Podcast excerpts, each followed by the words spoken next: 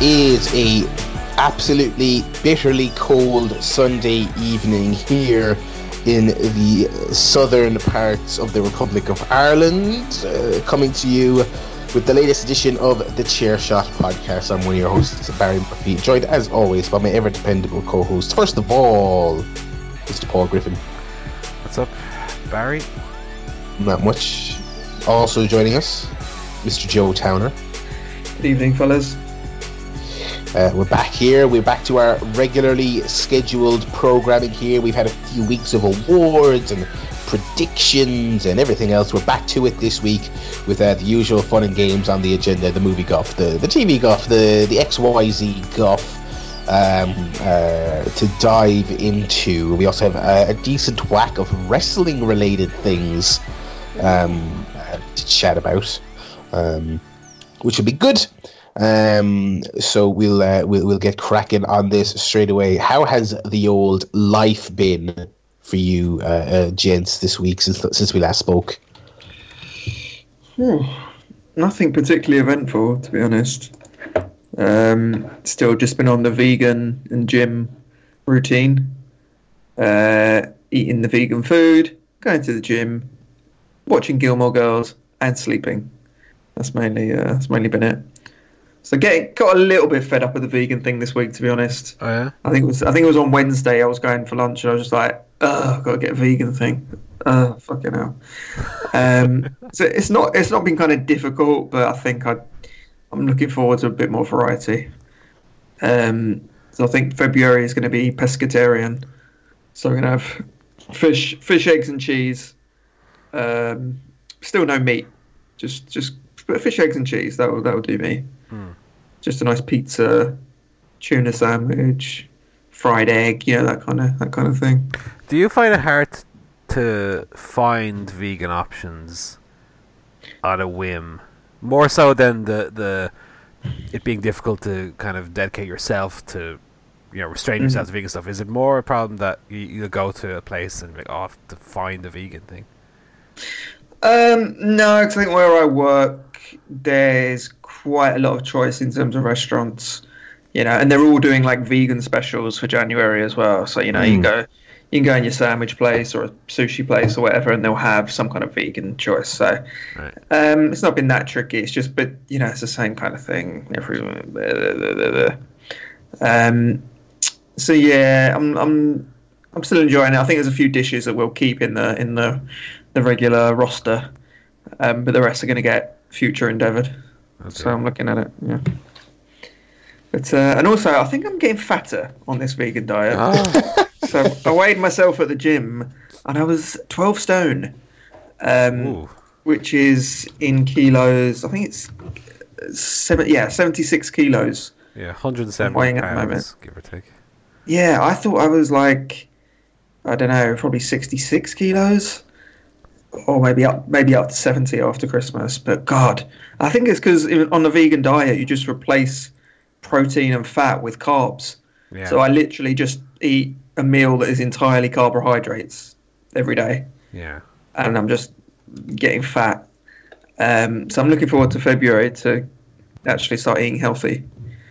Knuckle this. I want. I, I imagine like real vegans probably make more effort to have a, like a balanced meal Yeah, uh, to get some protein, some fat, some carbs. Whereas I'm like, yeah, fuck it, just stick some carbs in there instead of the meat, and that'll do. Yeah. Um, so it's probably not the healthiest way to go about it, but you know, only only twelve more days. yeah. The um, the missus is still on that that kick, and it's funny, Paul. You were asking about um finding it tough to find somewhere. We we did have that issue. Um, she's she's very very good in, in, in the kitchen.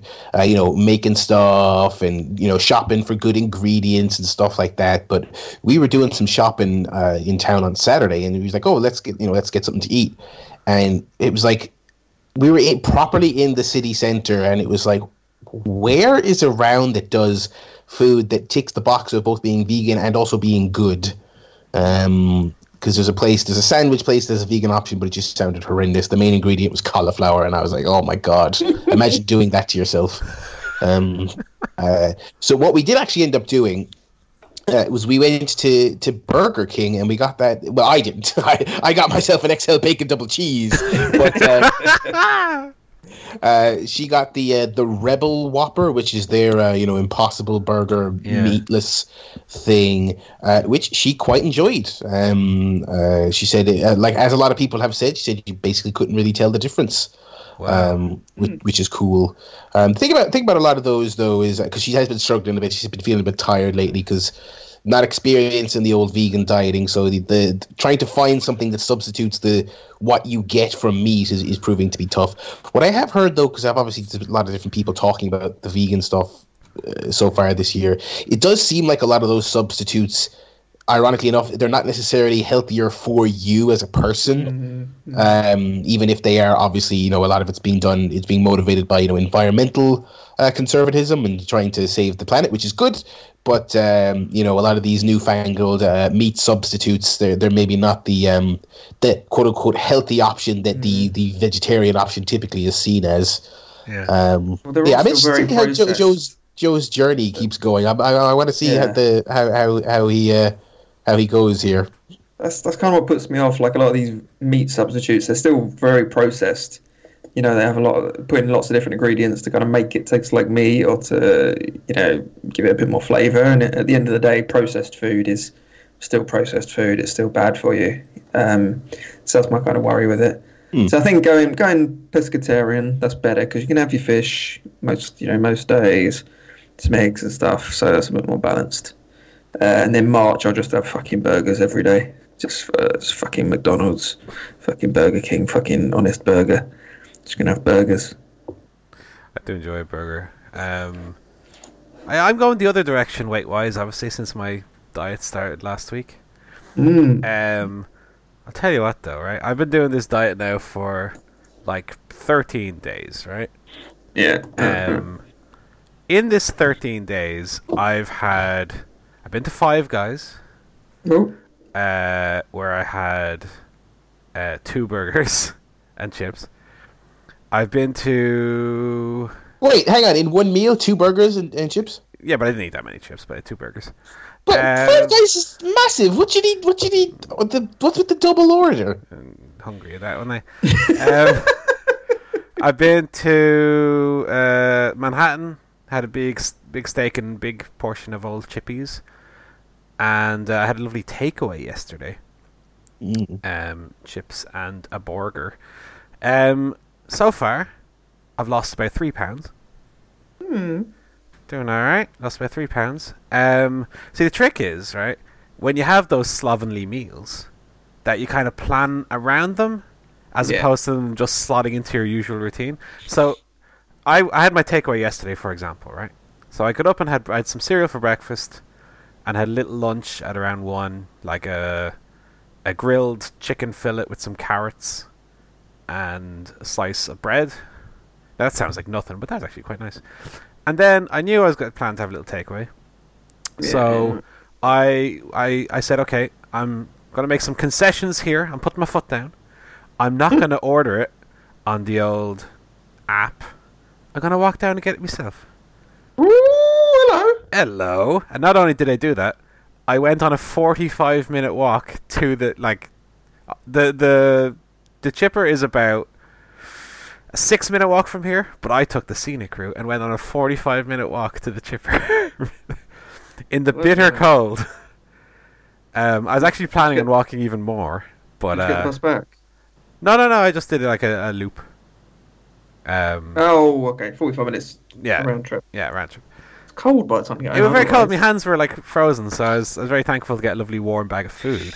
Oh yeah. to Stick eat. your hands straight in the chips. So, like, even yesterday was the day I had the the takeaway, right? But with all the Mm. walking and that, I woke up this morning. I was 0.6 of a pound lighter than I was yesterday. So, Oh, okay. Sorry. Um, I think last week I walked something like 65 kil- uh, kilometers. Uh, all in all, is pretty good. so I'm trying to do, uh, yeah, about oh god, about seven or eight kilometers a day walking. Hmm. Um, yeah, I, th- I think the biggest thing that I've cut out, which I, th- I don't know if I mentioned this last week, the thing that I'm expecting to have the biggest impact is just not drinking like Coke at all. Um, so even with the takeaway, I just had a water with it. Um, and yeah, I'm thinking that's what's probably having the biggest impact. And feeling good so far. Still got a way to go, but uh, doing good so far. Also, I uh, over the last couple of years had let my DVD collection go into somewhat of a state of ruin. Um, just taking them out, watching them, putting back, putting them back wherever, and they'd become all de-alphabetized. So I spent yesterday morning taking them all down, sorting them into you know groups based on letter, Mm, putting them back. I have about fifty movies that start with the letter S. That's by far the biggest letter. Um, hurt me leg doing it because I was bending over the whole time because I put them all on the floor. Pulled me hamstring. I'm still all sore now. This was yesterday morning. So I was looking for like a tennis ball or something. Do you know when you have uh, a sore muscle in your leg? They you know put a tennis ball under your leg, Oh, kind yeah. of sit on. it. Yeah. Couldn't find one. Just had to. What did I put under it earlier? Basketball. uh, a battery. Didn't quite work. Car battery, was it? That's Little not little double A. Um, right. Arn Anderson. that was What's he doing that was no use. But uh, at least my movies are back in order, so that's quite nice. That's, the, that's good. Um, so yeah, that's kind of what I got up to. Well, good shit. Yeah. Barry, what else have you been up to? Anything? Barely anything. I've had the, Uh, just an insanely quiet week. Uh, just working. I went bowling at the weekend, which was nice. How'd you get on? Uh, uh, oh, t- horrendously. Um, Uh. Ah, um, yeah, really yeah. terrible. Uh, my friends have pointed out in the past that I think I get in my own head after a while, and that definitely is the case. It's just me and the missus this time, right? And we, we paid for an hour, and it was just the two of us. So you know, y- an hour gets you a couple of games. Yeah. First game I won, right? Because I, I I got I didn't get anything that good. I got like seventy. She got like like forty. Because she hasn't been in years, and obviously I've done a lot lately as part of the whole the wrestling weekends Yeah. and stuff.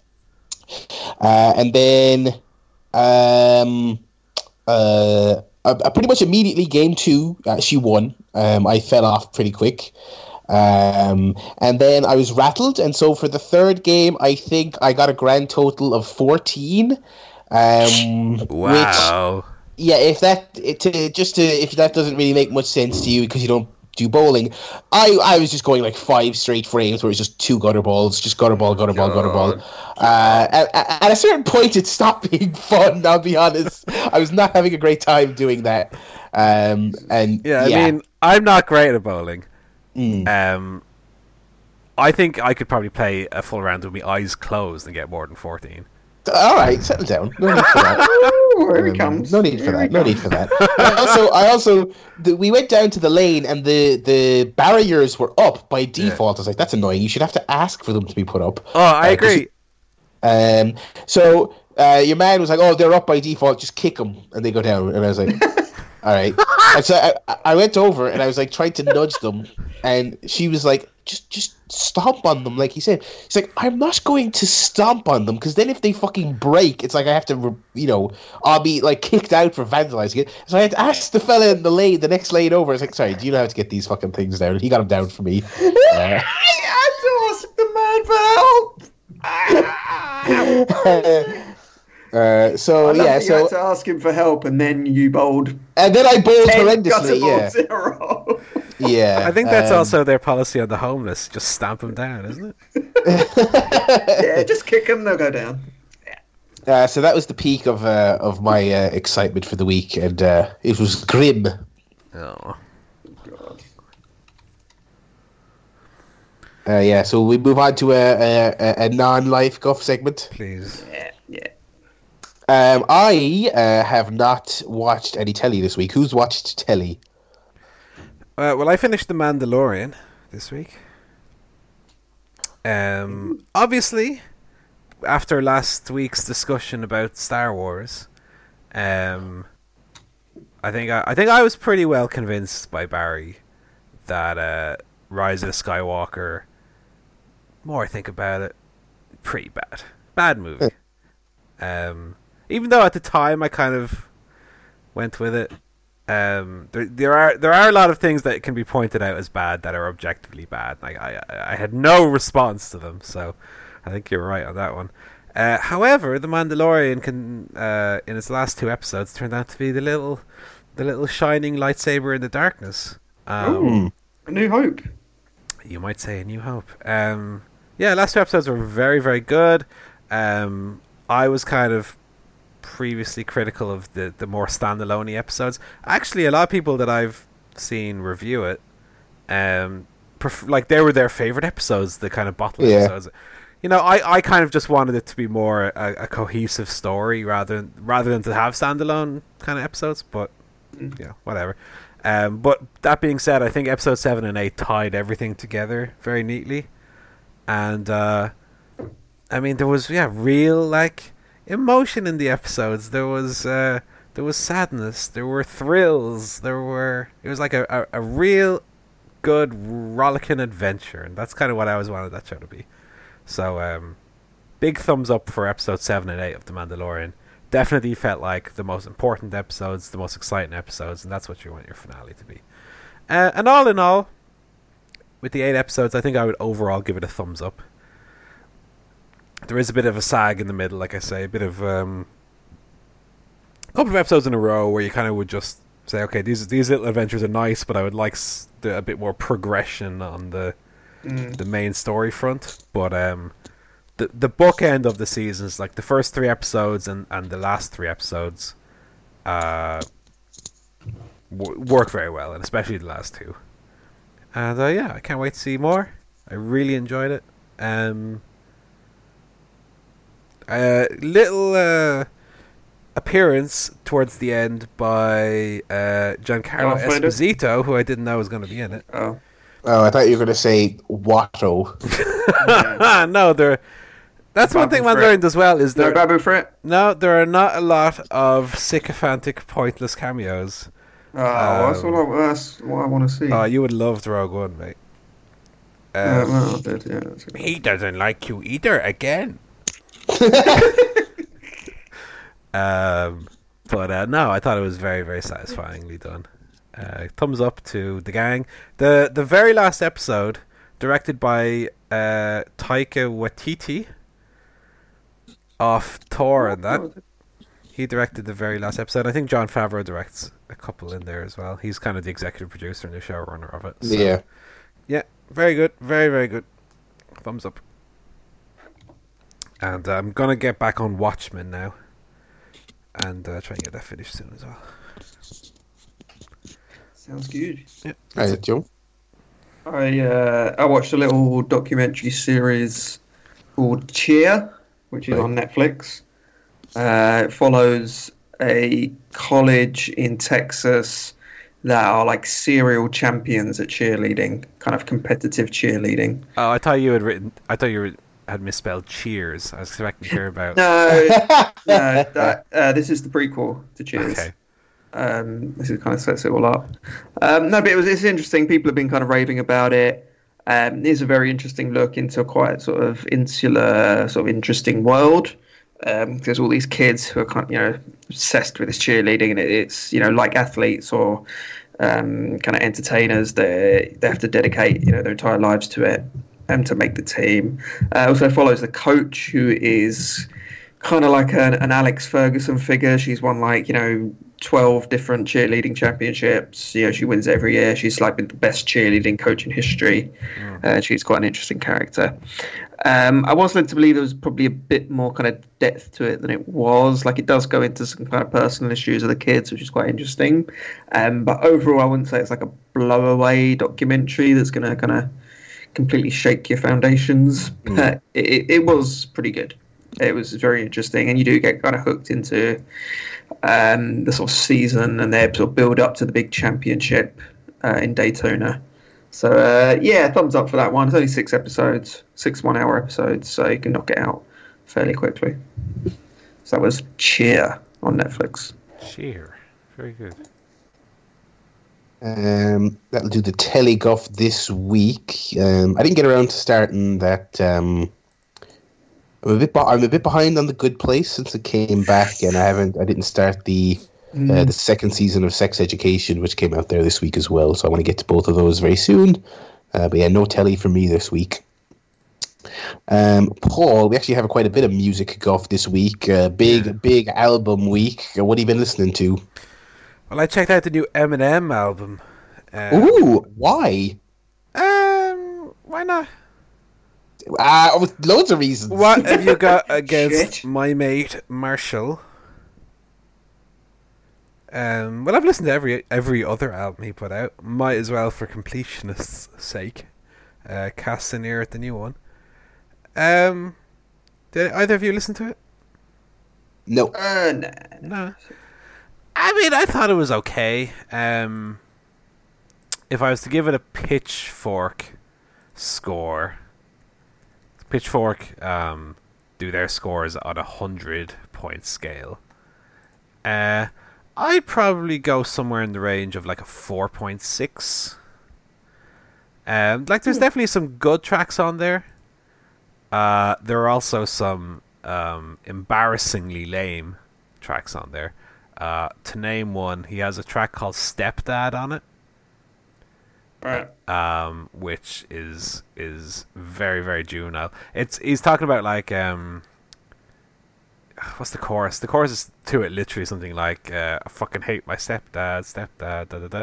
And in the song, he's talking about he hits him in the head with a baseball bat. He falls. He slumps at the end of my bed. Da, da, da. I was like, ah, this is this is shit I would have written when I was fifteen, and this man is fifty-seven writing this. Um. Uh, I, I do like his collaborations with Ed Sheeran. I'm not mad about Ed Sheeran, but I think the River was the one off um, Revival I quite liked, and I quite like the one on this one as well. But uh, yeah, I mean, I, I, I quite like the the lyrics that are kind of intended to shock. That was kind of always Eminem's, you know, appeal. But and, and obviously he's a good rapper. He can obviously say the words fast and rhythmically and that. But the like ever since, God, what would the last album that I properly liked would have been? Maybe Recovery. Like the music Marshall is just so uninteresting. Mar- Marshall Mathers LP. Well, Marshall Mathers LP is the the the pinnacle, obviously, the best of the albums he put out. The, the the good one. The good The one. one- the one good one. Well, well, Nah, the first one was alright. first one, Eminem Show was pretty good as well. Um, Um, but like, there's a I like the best of Eminem. there's Although inexplicably Fack is on that, so you know. yeah. Well, that was put out after Encore, so you had to get some Encore in there. mm. Um, ooh, that album not good. Um, but then he has like put out he's put a video out for this song Darkness, right? Which is, I guess, the lead single off the album. But like Darkness is this horribly judged, um, sound of silence sample that just doesn't work at all. I mean, I would liken it to I I don't remember which album it was off, but I remember there was one where he did uh, a song which sampled "Changes" by oh yeah. Ozzy or is it a Black Sabbath Ozzy song or. Ozzy Osbourne? Yeah. But uh, oh, it just didn't work at all. Like, and this was the same thing. Mm. Um, I don't know. Some of the sampling choices that he makes are really, really bizarre. Um, and I guess here is no different. Um, so yeah, like I say, a bit of a mixed bag. There, is, there are some good stuff in there.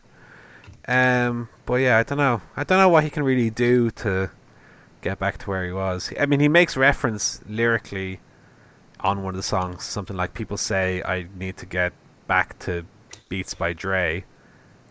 He kind of does, I think. I mean, the the songs musically are so uninteresting that I think that's kind of the the biggest issue.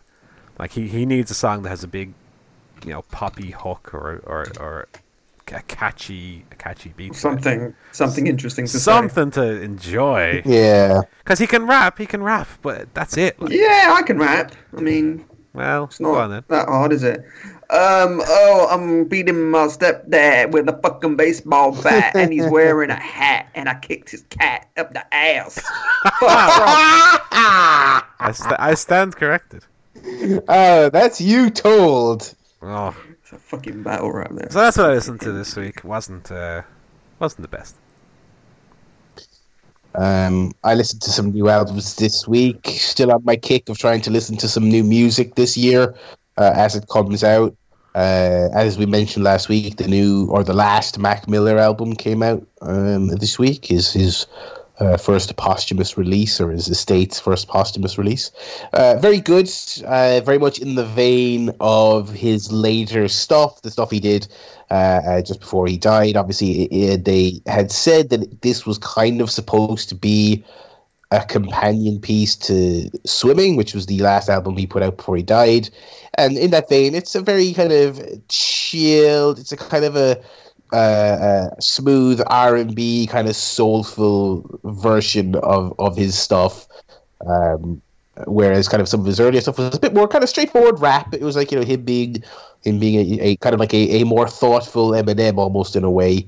Um, whereas then the later day stuff was a little bit more rhythmic and a little bit more um, maybe even ambient in a way. It's really good chill out music I found, although it obviously it's a bit blue. It's obviously not the he he didn't talk about the happiest of subject matters, and now he's passed on. That stuff's even more uh, pointed, but uh, very very good. I think it's of the standard he released during his life, um, and I think it goes well as as a companion piece to that last album. So that's a thumbs up there for that. That's uh, Circles uh, is the name of that, and also uh, uh, I listened to the new album from Poppy who mm. is an occasional uh, NXT theme music provider. Yeah.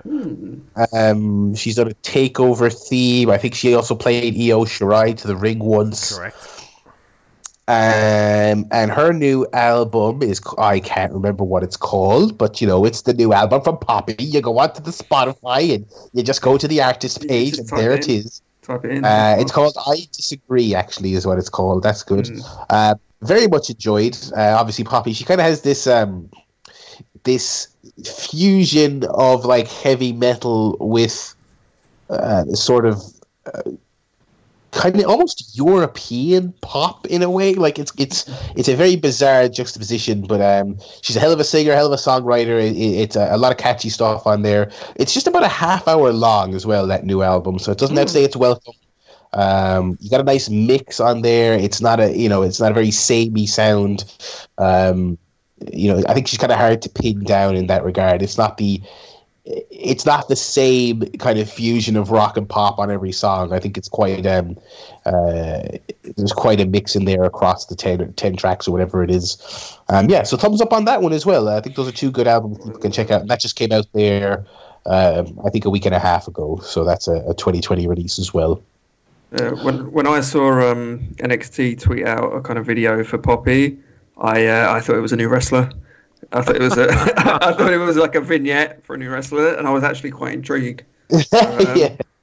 Maybe maybe call her up. I don't know. So I think that's a music guff for the week. Hmm.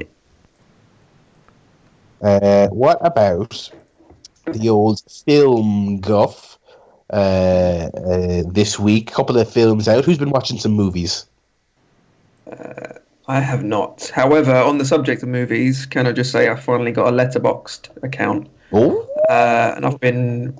I spent most of yesterday while I was watching Cheer, uh, rating movies. I've rated 777 movies. Um, so if you want to know what all the good movies are, please check that out. Yeah, I followed you already. Oh, you thanks. Give me a little follow. I'm gonna open stuff now. Oh, there, little joke. Oh, look at that. It's fun, and also I figure by the time we get to 2030 and do our next kind of decade review, uh, if we're all still alive by then, mm. um, it'll be easier to look back and, and see what was good. You know. See Joe with the old five stars on Parasite, which is a best oh, yeah. uh, picture nominee we found out recently as well. Yeah, Star Wars um, Rise of the Skywalker. I gave three stars, but that was kind of out of pity, really. I couldn't go below th- three. I just, you know. Fair enough. So that's, that's been my movie activity for the week. um, I watched a few movies.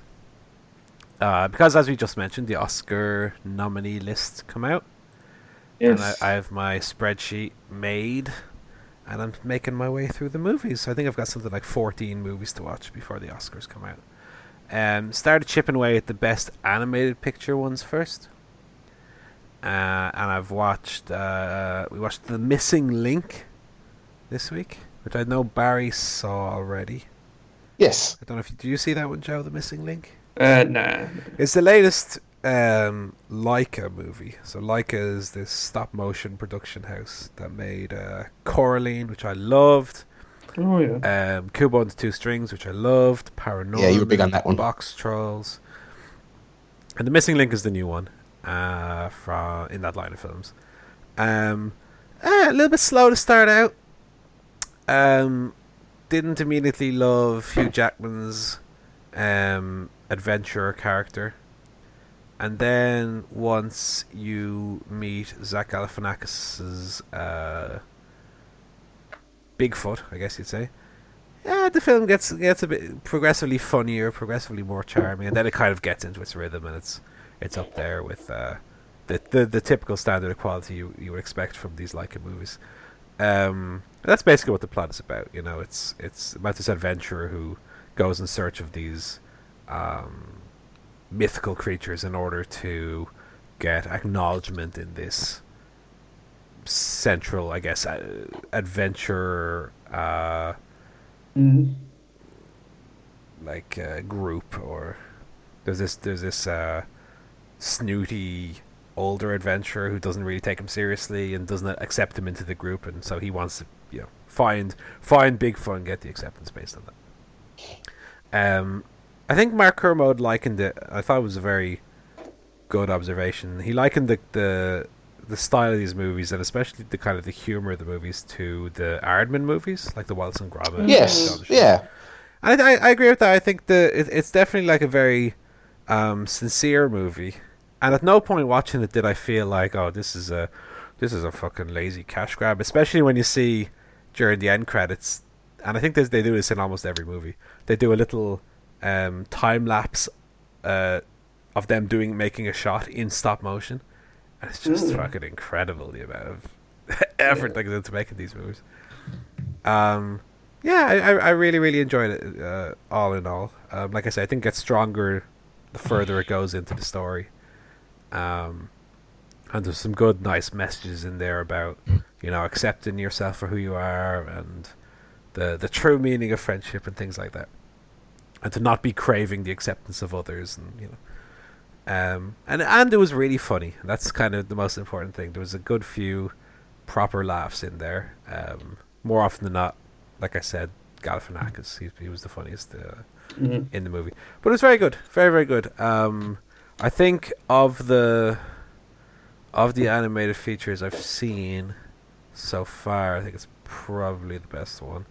Um, not to spoil my the next movie I saw, which was How to Train Your Dragon Three, The Hidden World. Mhm. Um, I've seen all three How to Train Your Dragon movies now, and I think the first two are really great. Uh, I don't know if you guys have seen any of them, but uh, No. the first two are really really good. Like top top, you're you're talking eight out of ten, you know, top class animation. And then this one I found a little bit bland. Um, Mm. the animation itself is like really, really, really high standard, like really high quality. Um, I think the the Dragon movies in general are, are some of the best looking animated movies out there. And the first two movies are great, and they work because both of them are kind of about the same thing in a way. They're they're about family and they're about um, you know loss and coming to terms with loss. And so there's there, even though it's a movie about dragons and so on, there's there's there's a real relatable human core to them. And then this movie kind of shifts the focus from the humans to the dragons. The dragons are kind of more the focal point of the movie. And as a result, it kind of lacks that human aspect that made the first two really good. Um, and the story, I mean, the story is about, uh, you know, the the the Vikings or whatever they are are living in harmony now with dragons on their little homeland, and um, a, a threat appears, which means that they have to kind of up and leave the place where they've been for generations and find somewhere to go. And there's a potentially this hidden world where, which is the the foundational land of the dragons where they come from. Um, but like I say, yeah, the story is more so about the dragons and not so much about the, the, the human characters, and so it's not so exciting. There's a fairly forgettable run of the mill villain in it as well, Yeah. and um, and there is um, again there is a, a, a point made about um, moving on and, and that love sometimes is is about letting people go, and I think that would that, would work if that idea was introduced at the start of the movie. But there's only a scene where that's introduced like two thirds through the movie, which then leads into the end of the movie. And I was like, well, that that would have made more sense at the start of the movie, so that I could kind of enjoy that theme throughout, as opposed to just the very end. Uh, but yeah, like I said, I found it kind of just bland, and it wasn't particularly funny. It wasn't particularly exciting. It was just eh, eh. All right. Eh. That's a shame. Yeah, because the first two, like I said, the first two are really good, but the third one, no. And that's what I watched. More Oscar movies to come Ooh. over the next month. I meant to ask. Um, speaking of Oscar movies, um, did you see uh, Claws, the Netflix animated movie that's nominated for? No, I need to see that, and I need to see I Lost My Body, which is apparently also on Netflix. Yeah, That's a French one, I think. uh, they're on, all on my list. Yeah, I've got. Still, I've still got a decent few um, Oscar contenders to catch up on myself. Um, what did I see? Uh, I, I, um, I suppose I'll get into my movie guff now. Um, I watched uh, Oscar nominees Bad Boys 1 and 2. Um, uh, Bad Boys 1 is so fucking boring. That is like the most boring um, acclaimed for being a big explosiony, bantery fucking movie ever. Like it's actually really not very exciting when you sit down to watch it. It's so dull. Um, and I feel like all of the problems people have with Michael Bay are, are very much present in that movie. Uh, it, it is almost entirely carried by by the two main performances. Um, uh, it's not really notable one way or the other at all, other than other than you know Will Smith and Martin Lawrence being great. Um, so then I watched the second one, which I've seen Bad Boys 1 a couple of times. I haven't seen Bad Boys 2 since I think it first came out on video uh, way back when. Uh, that one's better. Uh, it still has a phenomenal car chase scene in it, which is great, and then it peaks very well at the end as well. The closing uh, action set piece is great, but it's two and a half hours long. It's as long as like a modern like uh, you know culmination of a superhero trilogy or, or you know what I mean? It's like it's it, as long as one of these modern epics and it's just completely unnecessary um, and it's it's other than those two great set pieces it's kind of more of the same um, as the first movie so uh, not neither of those are are, are must see but I think two is the more watchable one. And then I was in preparation to see the new one uh, but when we got there it was sold out so we went and we said, I guess we'll see boring old 1917 instead then. Um, which ended up being a great choice because that was a very, very, very entertaining movie. Um, which I really appreciated. The premise, uh, if you haven't seen it, uh, any of the trailers or the marketing or anything at all like that, it's basically just these two soldiers tasked with crossing, you know, no man's land into German territory in World War One um, to uh, uh, deliver a message to an, uh, an English fleet on the opposite side uh, that were planning to do an attack, but they were actually walking into an ambush. And it's kind of the latest big film to do the whole quote unquote one shot uh, gimmick, which obviously it's not really one shot, but there's there's quite a number of uh, very very very long extended takes in it. I will say that much. Um, you can spot the trickery here and there, but there's there's quite a few extended sequences where it's quite obvious they haven't uh, they haven't done any trickery, and it is pretty impressive. Uh, and I will say, it feels like that um, that gimmick, for lack of a better term, is pretty well applied here. I think it makes the movie feel um, uh, tense and and and real, and it does help raise the tension quite a bit. Uh, it's a, it does feel like it's moving in real time, which is really cool, and you get you get a sense of of place as this uh, movie that's all about just going forward as it happens. It's it's really great. Great score as well, like kind of an understated score that's really um, that picks up at the right points. Uh, enjoyed it quite a lot. Um, I I don't really see it as one of the best of the year. Uh, I, I could I could see how for something like the Oscars I could see how it is nominated, but I, I think it was just a, a very good film. But I, I, I don't think it would be in my top you know ten or anything like that for 2019. But a thumbs up on that. And then I watched Long Shot, which is a comedy where Charlize Theron is running for president.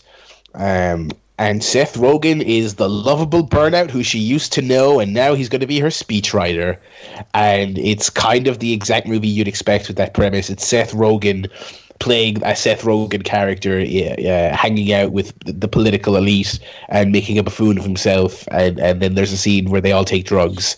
Um, and it's all right. It's all right. It's not. It's not terrible. It's it's it's kind of it's it's a middle of the pack Seth Rogen movie. I thought it was enjoyable enough. Um, it uh, we it's on Netflix. It was very much a stick something easy on to watch while we're having pizza on a Netflix night uh, thing, and it, it served its purpose as that. Uh, it was good. It was all right. Um, and that's been my movie watching for this week. I also rewatched Jojo Rabbit. I went to see that again in the cinema, and that is that is tremendous. I love that more on, on a repeat viewing than on the first one. Uh, that is a super, super, super film.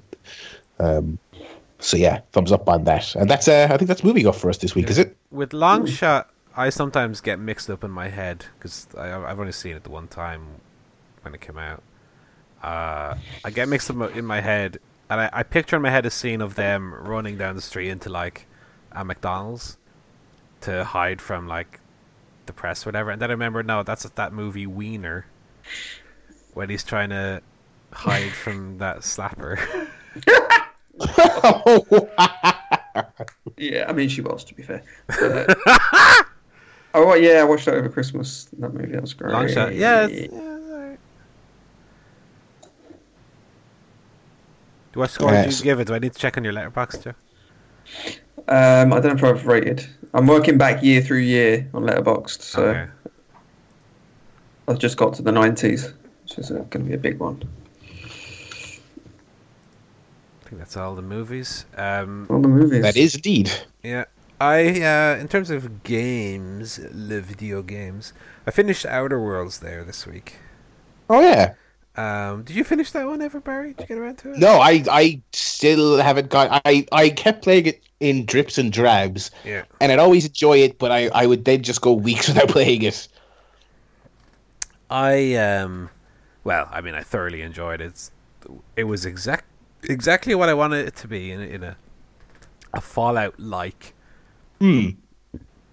But that being said, a little bit of an anticlimactic. Uh, ending uh, hour or so. I thought, um, not bad by any means, but you know, it, it doesn't exactly build to a a super satisfying climax. It just kind of goes along at the same pace, and then the end. you kind of feel like, oh, I was hoping for some bigger moment or some bigger um, not revelation or epiphany or you know something to happen. It does that nice thing that the Fallout games do as well, where it has the kind of epilogue of like what happened to each character in the post story, shown over like photographs and stuff with voiceover. But it kind of does it uh, in a way that feels a lot more specific to your game, as opposed to it being right. kind of you know placeholdery. Um, and yeah, so I, I mean, I did every every single side quest in the game during my playthrough. I pretty much hundred percent of it.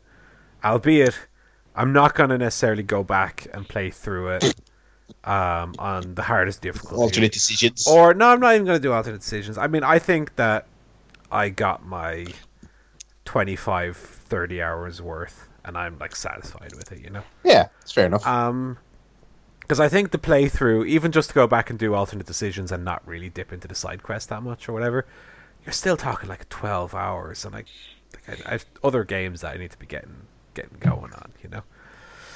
Um but very much enjoyed the game. I wish the ending was a little bit more of a oomph than it was but um thoroughly enjoyed my time playing it. Definitely definitely would recommend it to anyone with even a, a passing interest in the Fallout games because it's it's uh it's definitely better than whatever Bethesda are going to do with that Starfield game that they're promising. Um, Because Fallout in Space has been definitively done, ladies and gentlemen, and done extremely well. Um, so with that done, back to Hitman 2 to finally beat that son of a bitch. Oh yeah. Um, did you do that um, PlayStation like year in review thing that was kind of everywhere on Twitter? I couldn't get it to work. No. I could only get it to work through the uh, PlayStation Europe blog, and then it did Hmm. work for me. Uh, my number one and number two games of 2019 were Hitman and Hitman 2, which is funny considering what my games of the decade were, and considering how much of Hitman did I play in like 2017 and 2016 for that to be like the first Hitman was still my number one game of 2019 Yeah. with like 35 hours. I'm like, how did I play that much Hitman in this year? So I had like Hitman 1, uh, 35 hours, and Hitman 2, 26 hours. So I combined like 61 hours of Hitman in 2019. Uh, so I've gone back to Hitman 2 now. You, I know you played Hitman 1 bar. Did you ever make your way through Hitman 2 as well, or no?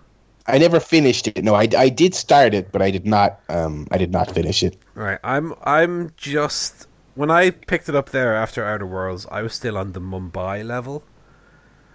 Um, so I completed that, got all the trophies uh, for that one, and I'm on the Whittleton Creek level now, which I'm really really enjoying, even though it's kind of a smaller space. I'm I I feel like the last few areas have all been kind of overwhelmingly big and the the Mumbai one in particular was not only very big, but like very corridory in terms of it being kind of cramped spaces. It didn't feel so much open as a series of like tubes that you could go through. Um, and this one is just like a little suburban Vermont neighborhood. And it's great. You can go up into like there's a tree house in one of the gardens you can go up to and snipe people from. And uh the the mission stories are very fun and and silly. It's almost like it's th- this one takes a break from the seriousness of some of the other episodes and just is like here's a, here's a bit of a sillier sillier one for you to have some crack in. And uh, very very good. It's because it's it's a little bit smaller and a little bit more spaced out. It doesn't have the you know mastery level of 20. The mastery level is only at 15. Um, so I'm going to hit that a little bit quicker than I normally would on some of the bigger levels. But uh, super, super fun. Um, really enjoyed some of the the deaths. There's one uh, where you can act as like a real estate agent, and you're showing the target around this house. And then there's a vault with like explosive security uh, inside, and you're like, "This is the basement with a vault, and this is the vault room." And you, he goes in, and of course you you activate security. He goes, "No, no, no! Don't turn that on!" And then he explodes to death, and it's very, very fun, very satisfying. Um, continue to love those games. When I first went into it, after playing, you know, Jedi Fallen Order recently and stuff like that, Yeah. there was definitely a clunkiness that I was like, "Oh, this game is not quite as fluid as those 2019 releases." But you know, after an hour playing it, you, you kind of get back into the rhythm of it, and uh, as fun as ever, as enjoyable as ever, as replayable as ever. Um, I'm still doing that thing where I'm trying to. I'm doing obviously all the mission stories, the mastery up to the top level, getting all the trophies for each level before moving on, uh, beating it on master difficulty as well. Ah, so f- much fun! I love it, love it. Um, I'm thinking after Hitman Two, the game that I'm gonna go back to, because I, I I really enjoyed it and never beat it, and this is from like the PS3 days, is uh, Ni no Kuni Wrath of the White Ooh. uh, I do have the remastered version on PS4. So once I beat Hitman, because like the last few games I've played have been like either first person shootery slash you know action adventure RPG, or third person shootery slash action adventure RPG. So it'd be nicer to do something a little bit different. You know, I, I don't want to go into um, Infamous, which is you know again very close to maybe the Jedi Fallen Order or you know something a little bit different. So I'm gonna play. I'm gonna play that next, I think, and then make my way through uh, some of the backlog of games I have because all the games I was interested in have all been delayed until like Yeah, it's good, isn't it? Good. I'm glad Yeah, of that. Good because it means I don't spend any money on games. And I can play some of the games in my backlog, get through them. Yeah, I got I got to finish that Jedi. I got to finish that Jedi. Jedi, very good, good game. And I got to I want to I I bought Outer Wilds over Christmas and I still haven't started it. So, There you go. um, yeah. Anyway, that is our various entertainment guffs uh, uh, for the week. We'll jump in here to the wrestling. Got some wrestling to talk about. Uh, it was a, a good week for AEW. They got not only renewed by TNT, they had a whopper uh, uh, deal uh, come their way when it was revealed that they were renewed all the way through to 2023 which is uh, quite the um, uh, uh, the jump. And it was then later revealed that the deal is for one hundred and seventy five million dollar dues, which uh, breaks down at approximately forty five million a year. And this is great for them for a couple of reasons. First of all, the the the reported story all along was that they were going to have the initial deal was for a year. Uh, they were getting no money to themselves directly, but they were having their uh, production covered um, uh, by TNT, and they were having a, a little split of the ad money.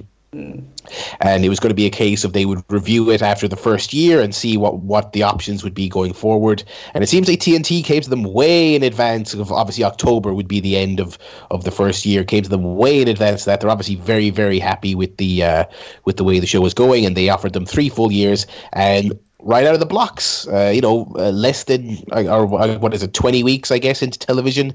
They are, I, I guess, you would argue they are profitable at this stage. I don't know what the uh, what the expenses of AEW are, obviously, but to uh, to be raking in, um, uh, you know, forty five million a year um, uh, is pretty damn good for a new wrestling company. Obviously, that's not taking into account ticket sales and pay per view and merch and everything else. Mm. So, uh, good news for the AEW boys.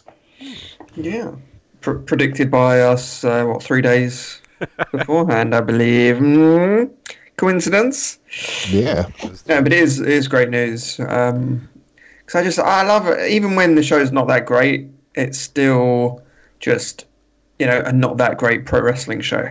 And it's nice to, to have that and to know for the next three years you're going to have that your weekly show to kind of look forward to and it will at least be kind of interesting, if not always, you know, great. Um, and should have some kind of decent wrestling and, and angles on it. Um, I've got, I now have um, access to Raw again after not having Sky Sports since I think 2004. Um, so I've not, I've not actually watched Raw in several years since we used to stay up and watch it on dodgy streams years ago. Yeah. Um, but now I've got BT Sport. I did catch a bit of Raw uh, on Tuesday, uh, about five or six minutes, and God, it was awful. um, it just, oh, dreadful. It was the Viking Warriors experience. I don't even know what, I don't know what they're called. Viking Raiders. But they they were doing yeah, they were doing a promo and it was uh, dreadful. And then the the Thing brothers came out to answer their challenge. It was the pits. Um, yeah, so I'm, I'm glad there's an alternative. And uh, you know, AEW pretty good this week. So. It was. Um, they're also apparently getting another TV show. Yeah. Uh, yes, that is. I'd be I'd be a little bit worried of them taking too much on, in a sense, you know. Unless it's just going to be something like AW, you know, Dark is moving to TV. Yeah, yeah. Um, I, I would, I would kind of like to, um, because I don't need, because Dark is basically just an extra hour of, of dynamite, but with with jabrones on it. Um, and plus, I like the idea of them having a free show that everyone can watch on YouTube. I think that's cool. I'd rather that stay there. I would like if the extra show was um, like something like their old Road Twos, where it's just a continuation of Dynamite, but there's no there's no wrestling. It's just people doing sit downs and fleshing out their angles in a way that the, that Dynamite has been lacking. I would say um, um, since the beginning. I mean, they did that road to full gear, which was brilliant. I mean, that was like that was Yeah. back to what we wanted out of the show, and I feel like that would be a decent use of their time and i feel like you don't have to have you don't have to have your crowd burnt out by an extra hour of wrestling and you don't have to do any you, sure- you don't have to god forbid you don't have to run another day of the week and then have another hour of first run wrestling i mean i just don't think that's what everyone needs right now but um yeah, I'll be interested to see what they, they they didn't give any details on it. They also didn't publicize the money that came out separately from other sources. Um, But yeah, I'll be interested to see what that is. Um, but yeah, as Joe said, I think it's you know I think it's good. So I think for all the highs and lows of AEW, I think we're all we're all positive on their on their existence. Um, and uh, plus that also gives them the. Uh, I think that helps them when it comes to negotiating with wrestlers as well, because now they're basically Mhm. guaranteed to exist for another three years. Yeah. Uh, yeah, I thought that in terms of people jumping from WWE, they know that they're going to be on TV for three years, so kind Hmm. of it's worth taking a punt almost. Um, so yeah, good for them. Um, and uh, yeah, television was good again this week. Um, After a bad week and a good week before that, it's good again this week. Yeah, I think consistency is their problem. I think that is their big problem. Although the the um, I mean, the women's match was horrendous this week. I mean, it was it was wow! oh, it was God, it was terrible. Uh, the Brandi stuff. Um, also, uh, the the the AEW police were called upon me this week. Um, uh, FITE TV contacted me, and they. The, what was funny is that they didn't even just say uh, take this video down. I I had, was live tweeting the show and I posted some video clips with audio, and they said AEW asked them to ask me to take the clips down. Uh, don't don't shoot the messenger. so yeah, it was very much a don't shoot the messenger thing. And what I thought was funny was that um, the clips I was posting were of the women's match and of JR's commentary burying the the women's match for having no psychology, which was good. Um, so yeah, that was funny. But um, other than that, I, I thought the TV show was great this week. I loved. Um, I loved the the Jericho, the blinding Mox thing with the spike.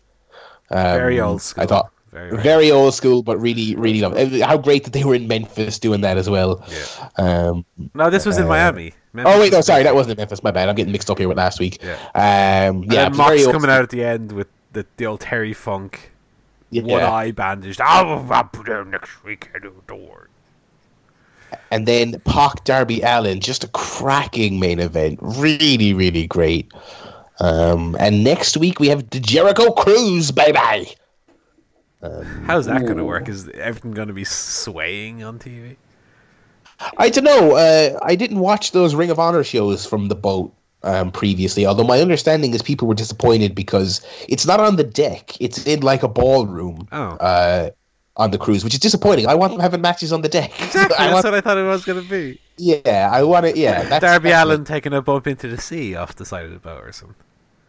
But at the very least, I hope it looks cool. That's first and foremost. As long as it looks different, I think it's. I think that'll be all right. I mean, Um, they should do interviews on this on the deck at least, something like that. You know. Yeah, I, I'm sure they will have um, a few shots at the very least. They'll they'll do something. Um, and so yeah, next week they have uh, Moxley versus Pac um, for the number one contendership, which that should be a great match. Um, uh, so I look forward to that. Yeah. Uh, sticking with the um, AEW news, they've signed Taz. That's gotta be Taz. Um, uh, to SpongeBob, commentary- give him a question. uh, commentary uh, position. Um, have you guys enjoyed Taz's previous excursions here on, on AEW? I I, I thought he's been pretty. I think he's been great. Yeah. I mean, I think he stands out a little bit more because Jim Ross is so aloof to everything. Yeah, He seems more like on, he's on the ball with how the storylines should be handled from a commentary point of view and the matches should be called. You know, he's he's definitely reined in the goofiness as well. Because I mean, you can you could tell in retrospect he he didn't give a shite on Impact when he was commentating there. He was just "Huh, today. What the fuck is going on? What is this shit?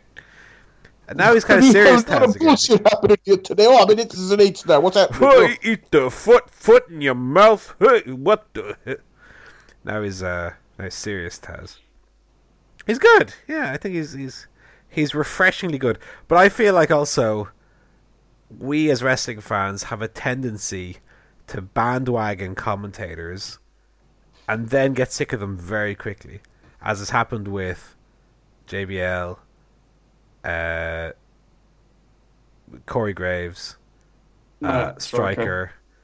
Um, so let's see how Taz goes. If if in four weeks' time he's doing the what that over there gimmick, and it, or or if, or if we're still kind of going with him. But I think so far I've been very very pleased with him. Maybe that's again more to do not only with Jim Ross, but to do with kind of not that Ross isn't good at times. Schiavone I think is good at times. Excalibur as well. But I think the three of them have a tendency all three of them to kind of flub at certain parts and and struggle for whatever reason in a live mm. environment. Even Excalibur, who's called how many wrestling shows at this point, will still kind of flub lines here and there, even though he you know knows all the moves, etc. Um, and they don't come off as at ease yet. But Taz does. Like he comes off as assured and professional and knows what he's doing, and which camera am I looking into, and what's coming up, and here we go. So yeah, Good, good for him. He's doing a good job. I'm happy he got signed. I, I don't know where they're going to fit him in exactly, though. Um, hmm. I mean, well, they kind of have something of a rotating cast because, um, like uh, Schiavone still does. He has like commitments to his football, like his uh, whatever football team he works with. Yeah. Um. So maybe he'll just be a Taz will be a sub, and maybe he'll, maybe he'll do dark and he'll sub when he's needed on the main show. I don't know. Maybe because it seems like they have a lot of commentators signed, and only yeah spots. Yeah, and they cycled Marvez back, which is good. But they don't. That does. They. I think the three they have on the main show. I mean, obviously Jr. is very inconsistent, but they've they've signed Jr. for lots of money, so they're not they're not taking him off TV. Yeah. So my only hope, I hope to God, they're not going to do a four man booth because that would just be terrible. God. Uh, sure we'll see. I'll fit in. It'll be good. Yeah, it'll be good. Uh, in uh, some sad wrestling news, there was a number of deaths this week in the um, the wrestling landscape. Um, we had the death of Soul Man Rocky Johnson, who uh, obviously is the the father of the Rock, but also you know a, um, a, a Hall of Famer in his own right in the mm. in the WWE uh, WWF Tag Team Champion with Tony Atlas. Uh, you know, main event player in in his day, uh, occasionally, uh, and seen as a, along with Atlas, you know, seen as something of a of a trailblazer in terms of you know breaking out of the the uh, uh, being pigeonholed by his race. Um, as well, I can't say obviously I've seen too much Rocky Johnson myself, but um, you know certainly a very well regarded figure.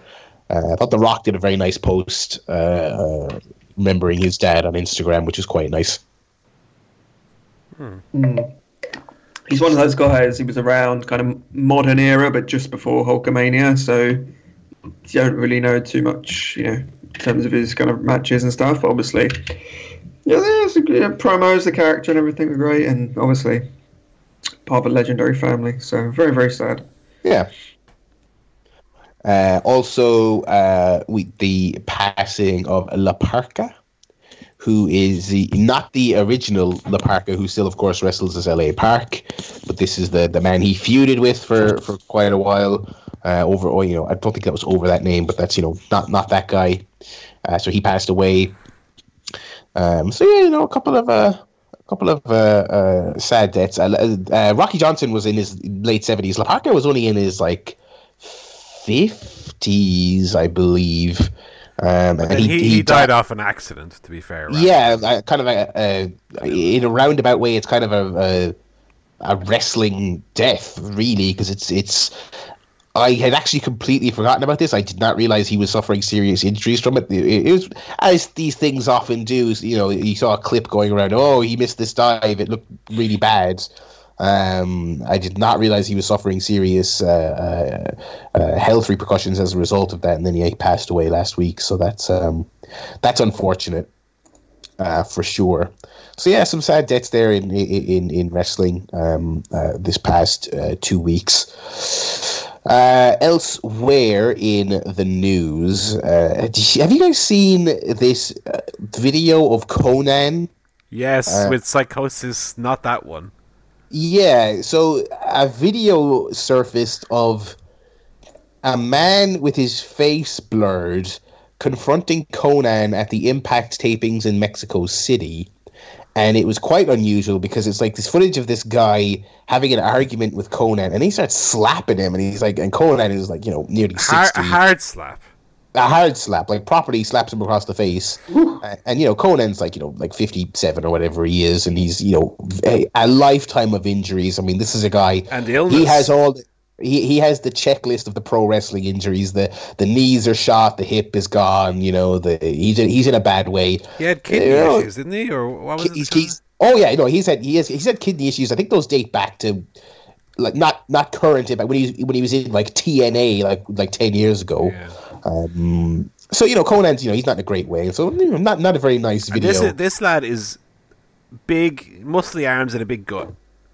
yeah, he's yeah he got a bit of a muscle a roid got going on there. So this video comes out, I'm like, what is this? This is bizarre, and I and I didn't know didn't know what the context of it was. And the guy's face is blurred, which I assumed the uploader had done because you know Because uh, he's he's a you know, with a mask. Well, no, I no, but I did, but I didn't realize that originally when Yeah, the yeah. video first came out. I thought it was just oh, because he's a member of the public or whatever. But yeah, it came out that this was Psicosis Two, who you know in the in the grand tradition of, of people inheriting gimmicks. You know, he's not the, he's not the Psicosis. Most of the people listening to this probably know, but he's the guy who wrestles a, a Psicosis Two, who had had some Twitter beef with Konnan, I guess um, about how he won't be going to AAA while Konnan's there, and Konnan's like, "Oh, this guy says he's so great, he can go wherever he wants, but none of these other companies pick him up, so it's not just problems with me." And I guess Psicosis Two invited himself to the Impact tapings, I guess, um, and had a little kerfuffle with Konnan. Um, so that was uh, quite bizarre. Uh, that's that's a that's just a modern wrestling story if ever I've heard it. Um, but yeah, that was weird. Um, so yeah, I think that's I think that's it really for the news. I'm trying to think did anything else go down this week. Uh, I haven't seen this talked about too much because I, I guess it's just not as much of a hot button issue anymore. Uh, WWE are going back to Saudi Arabia in February. Um, I, I think people are kind of past getting mad about that kind of thing anymore because it's, it's just going to happen and the shows are bad anyway it's not like people it's not like people you know it's not like it's a, a thing you have to watch it's very much they're going over there and they're doing capital carnage you know um, I'd be interested to see what the fallout is from the whole plane situation from last time. If people would just refuse to go after what happened, where they're sitting on the tarmac for six hours or whatever it was. Well, yeah, and, and you know, it does feel like there's been an increasing number each time of people who don't want to go. Um, but the other thing as well is, this is really cynical, doesn't really feel like it matters because you can just throw money at old guys and outsiders.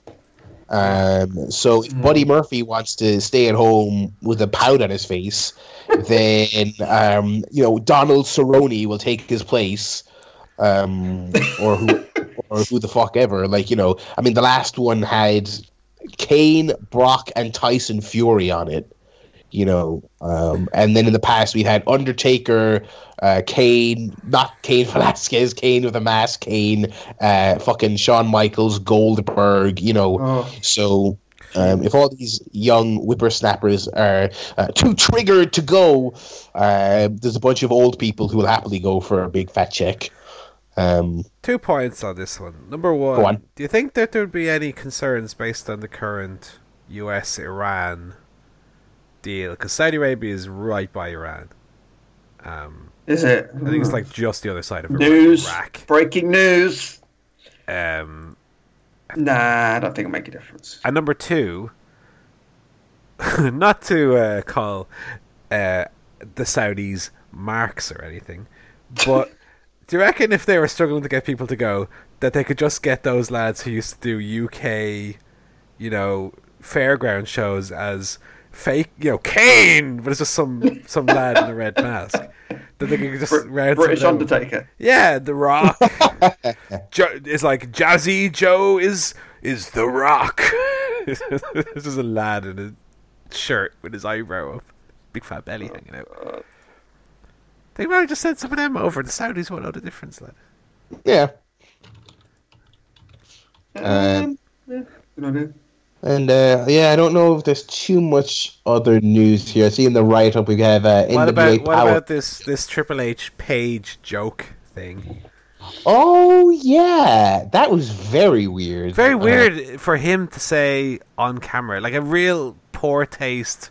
I don't know whether it was just a slip of the brain or what it was. yeah, like he's doing some media call. Some Um, fluff call. Yeah, I think it was to do with the BT Sports launch. I think. Yeah, I think it was. Because because her follow up was like a, a couple of days later from the UK, at, and that hers was definitely at a BT. So I think he was doing some kind of media call for that, and he's um and he's talking about he's he's, he's pitter pattering about whatever, and he's talking about young guys on the roster, you know, not having kids, and then he goes, oh well, maybe they have kids. And he's talking about Paige, and she goes, "Mm, maybe she's got kids out there she doesn't know about or whatever, and I'm like.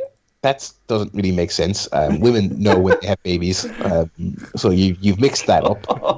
But um but obviously you know kind of it, it came off in poor taste in general anyway because it's this kind of just kind of weird for this guy this executive of this kind of family friendly image company to be joking about how one of their stars you know oh maybe she's sleeping around i don't know. Um but also you know paige has had complications with pregnancies in the past and it's just very very weird thing for a guy like Triple H to do. I mean, he, he he always seemed a bit more well in the last couple of years. He seemed a bit more media savvy than that. Um, but uh, she very publicly expressed her distaste in that. Her uh, her fucking weirdo uh, guy who seems like he's constantly on the precipice of dying boyfriend. Um, he expressed his distaste in that he's a fucking weirdo. That guy, he's a fucking. I mean, uh, you want to talk about her bad taste in fellas? I mean, Jesus. But um, uh, you know, so they all they all expressed their distaste that he uh, he he tweeted out a public apology. Um, yeah, odd, really, really odd. But then Triple H's apology, I want to bring it up here on Twitter. I don't want to say it had a little bit of the Hulk Hogan, don't be racist, brothers, or someone will get you on camera. That's why you shouldn't do it. It had a little bit of that to it, I think. Um, let me get the wording up here. Ah, where the fuck is it? Yeah, I'm sorry. Uh, I've reached out to Paige to apologize. I made a terrible joke, and I'm sorry if it offended her or anyone else. I don't. I, I don't know if it's necessary really to add that if it offended her or anyone else. I mean, you just say you're sorry. Well, that's- yeah. Did it like Why is that the go-to line for everyone um, be issuing an apology? I think it's kind of implied that you did offend them, my friend. Um, I mean, yeah, he could have said, "I've reached out to Paige to apologize. I made a, a terrible joke, and I'm sorry." Full stop. Do you know what I mean? Like that could just be it. The little uh, amendment at the end there. but yeah, just a weird situation.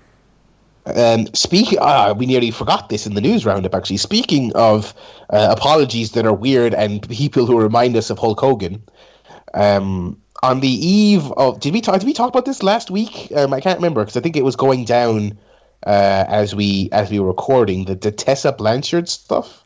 Right. Oh yeah. Yeah. I can't remember if we. I think we might have talked about this last week, but obviously, um, she uh, talk about a tweet backfiring. She um she put out some. Uh, we definitely talked about this last week. I remember now. She put out something where she was like, "Hey, women, let's work together. Maybe we'll actually help each other out." Tweet, um, and a bunch of other people who had uh, past dealings with her, uh, negative past dealings with her.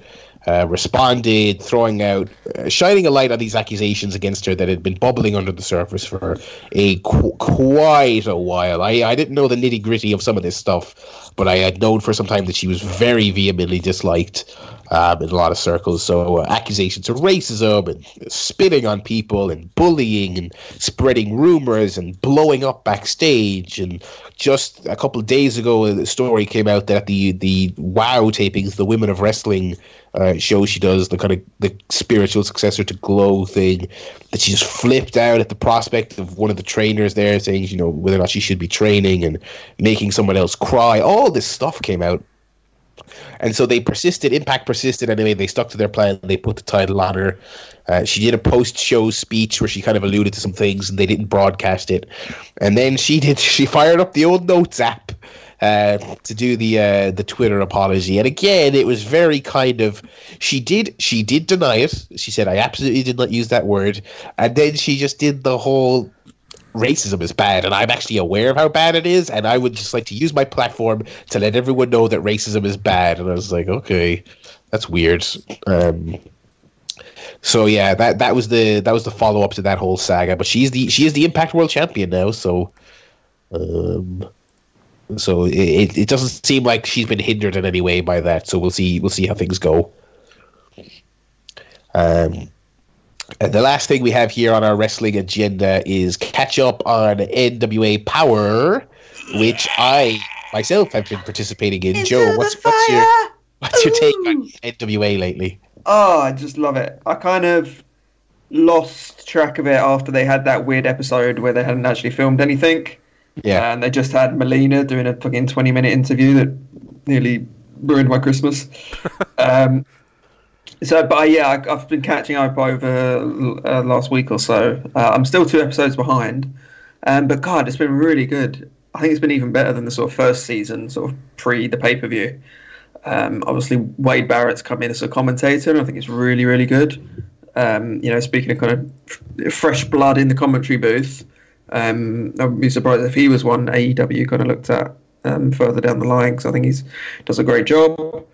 Um, I like. I think Magnus has been really coming into his own, even more so, doing some really fun stuff.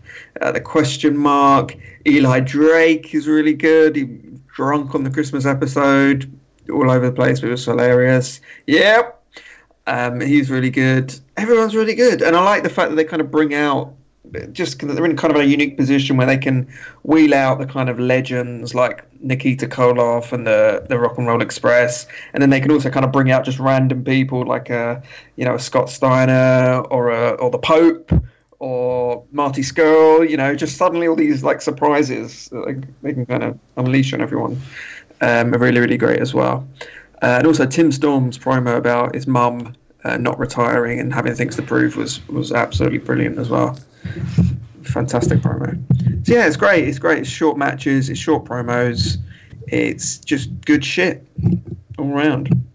It's definitely my favorite show, and I just kind of like with AEW, you know, getting the the contract for the next three years. I just hope they find a way to keep, you know, making the show because uh, it needs to it needs to carry on. Yeah. I, I know a lot of people who who are curious now about does does this AEW deal does it have a you know a domino effect? I mean, Mm. you know this very sizable network looking at the wrestling project and saying, yeah, this this worked. We're glad. We're happy with this. Here's a, a fat wad of cash and you know a, a very ex- you know substantial lengthwise uh, contract. So who knows? I'm sure NWA would love. I mean, I think it's cool that they like Dark. I think it's just cool that they are on YouTube and it's just it's just easy to just jump in. You've got the whole series there. You can watch it. It's you know YouTube's a thing you can watch on any device under the sun um, you know, which is cool. Um, I caught up with it. Uh, well, not, I haven't I haven't watched every episode, but I kind of picked back up with it there a few weeks ago. Um, uh, Ricky Morton is great. I, I don't know if he was considered a, a good promo back in his day, but he is great. Um, Yeah, the little shot he took at Magnus, um, calling himself the, the best NWA champion ever. yeah, That was great. Uh, Magnus is obviously. I mean, Nick Aldis is, is great as well, but he's been he's been the real aberration for this whole thing, um, uh, as well. Uh, Scott Steiner, of course, back, and they got him to do while he was there. They got him to do a Scott Steiner promo, of course. Um, Ricky Starks is fantastic. Uh, his his match with Aldis is one of my favorite matches of the year so far. I mean, just an absolutely perfect six minutes of wrestling.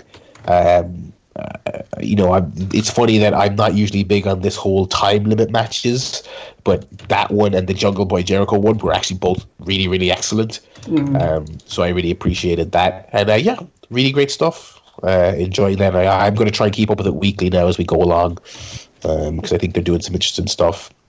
I like this week as well. They had the footage of uh, Aldis invading Ring of Honor, which I thought was very cool. Cool. Um, and again, it was kind of it was like their own footage that they had captured at Ring of Honor. It wasn't like just here's footage from the Ring of Honor show, All right. um, which was nice. Um, did we talk about Marty Scurll last week? I feel like we did, right? Uh, I, don't think know. we did. No. I don't think we did. Yeah. So so uh, a lot of buzz for the first time in a while. A lot of buzz on Ring of Honor because they they re-signed Scurll, which kind of seems surprising. But part of the deal seems like he's involved in the booking now, which is um, which is quite the thing. And so it seems like I don't know if he was involved in the decision or what, but kind of seems like the NWA relationship is picking back up. But it got a bit quiet there for a few months.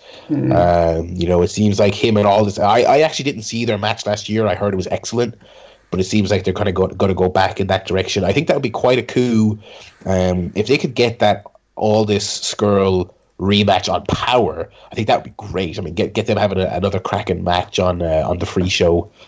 But um, yeah, you know, big changes happening in the world of wrestling. It's going to be an, another bizarre, fascinating year. I'm certain of it. Um, uh, 2020. So uh, we'll we'll keep you up to date on the old power as we go week to week here. Um, and I think that's going to do it for the show this week. Anything else we missed? guys? Anything else we have to squeeze in before we before we wrap up? I don't believe so. Yeah, you can do it. Alrighty, well then we can uh, call that a show. We'll be back next week, um, uh, talking all the usual fun and games. We let me try to think. What do we got next week? Uh, obviously, we got more Dynamite. We got the Jericho Cruise show. Oh, yeah. Um, we got the Rumble next week, so I guess we'll be doing our preview um, uh, on next week's show. Uh, we'll have a follow up on the news, and we'll have our various other guffs and bits and pieces as well. Um, uh, so yeah, look forward to that. So. Uh, with all that said, uh, it's going to be uh, thank you very much for listening. Chairshotpodcast.com for the archive and also to email us if you want. Um, and in the meantime, you can follow at ChairShotPod on Twitter as well. So it's going to be goodbye from me, Barry Murphy. It's going to be goodbye from Paul Griffin. Goodbye. And it's going to be goodbye from Mr. Joe Towner. Goodbye.